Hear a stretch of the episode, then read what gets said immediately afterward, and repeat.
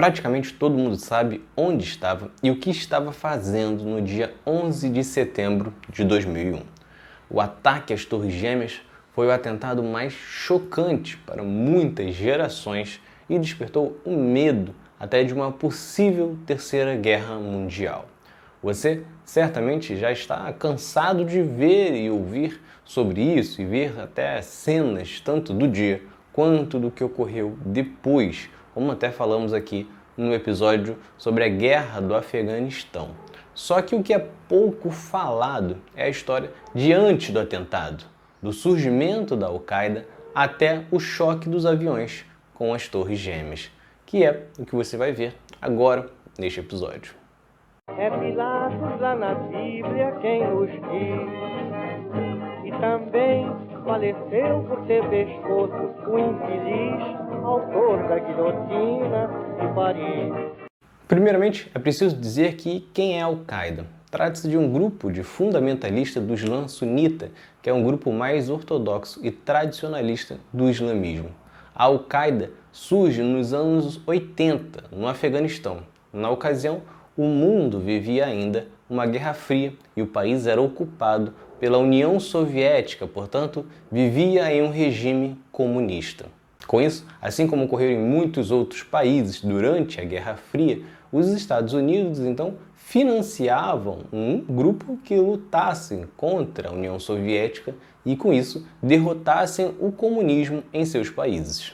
E isso ocorre no Afeganistão. Os Estados Unidos, então, enviavam ajuda financeira, armas e treinamentos para membros da Al-Qaeda, que significa a base. Os norte-americanos também auxiliavam com a inteligência militar através da C I A, Agência de Inteligência Civil dos Estados Unidos. Portanto, a Al-Qaeda surge como aliada dos Estados Unidos em uma luta contra o comunismo.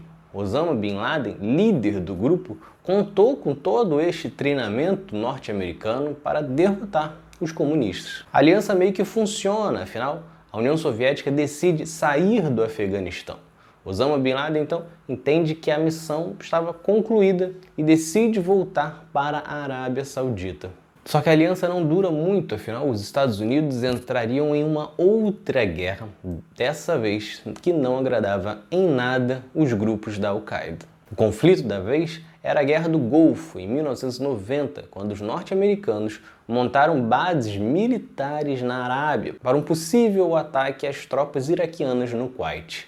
A presença dos Estados Unidos em um território considerado berço do profeta Maomé e sede de muitos santuários do Islã era uma situação inaceitável para membros da Al-Qaeda, que não permitiu a influência ocidental na região. Foi o fim da relação e, a partir daí, Bin Laden e a organização declararam os Estados Unidos como principal inimigo. E os Estados Unidos sempre tiveram muito interesse por esses territórios do Oriente Médio devido ao petróleo. Por isso, os conflitos contra a União Soviética no Afeganistão, a Guerra do Golfo e, anos depois, a guerra contra o Iraque. Só que, para isso, acabou preparando um inimigo. A Al-Qaeda não era apenas um grupo terrorista local. Por causa do investimento dos Estados Unidos neles, a organização terrorista passava a contar com muito armamento e também inteligência. Ainda nos anos noventa, o grupo se espalhou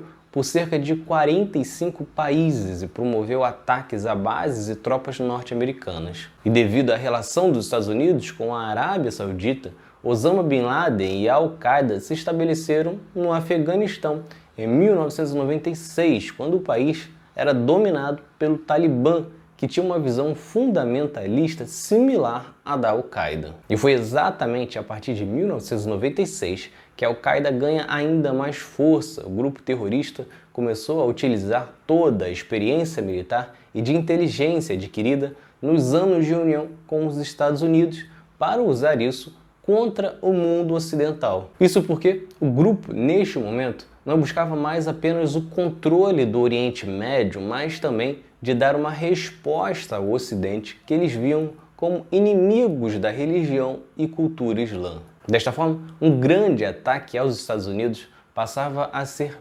prioridade, o que se concretizou em onze de setembro de dois mil e um, com os aviões que foram sequestrados e jogados nas Torres Gêmeas e outro no Pentágono. Se vocês gostaram, curtam, se inscrevam para não perder nenhum episódio do Outro Lado da História. Acompanhe a gente também nas redes sociais, estamos no Instagram, no Twitter, no Facebook, além do nosso podcast que está espalhado por todas as plataformas de áudio. Ah, e todas as fontes utilizadas neste episódio estão no nosso site, outro lado da história ponto com.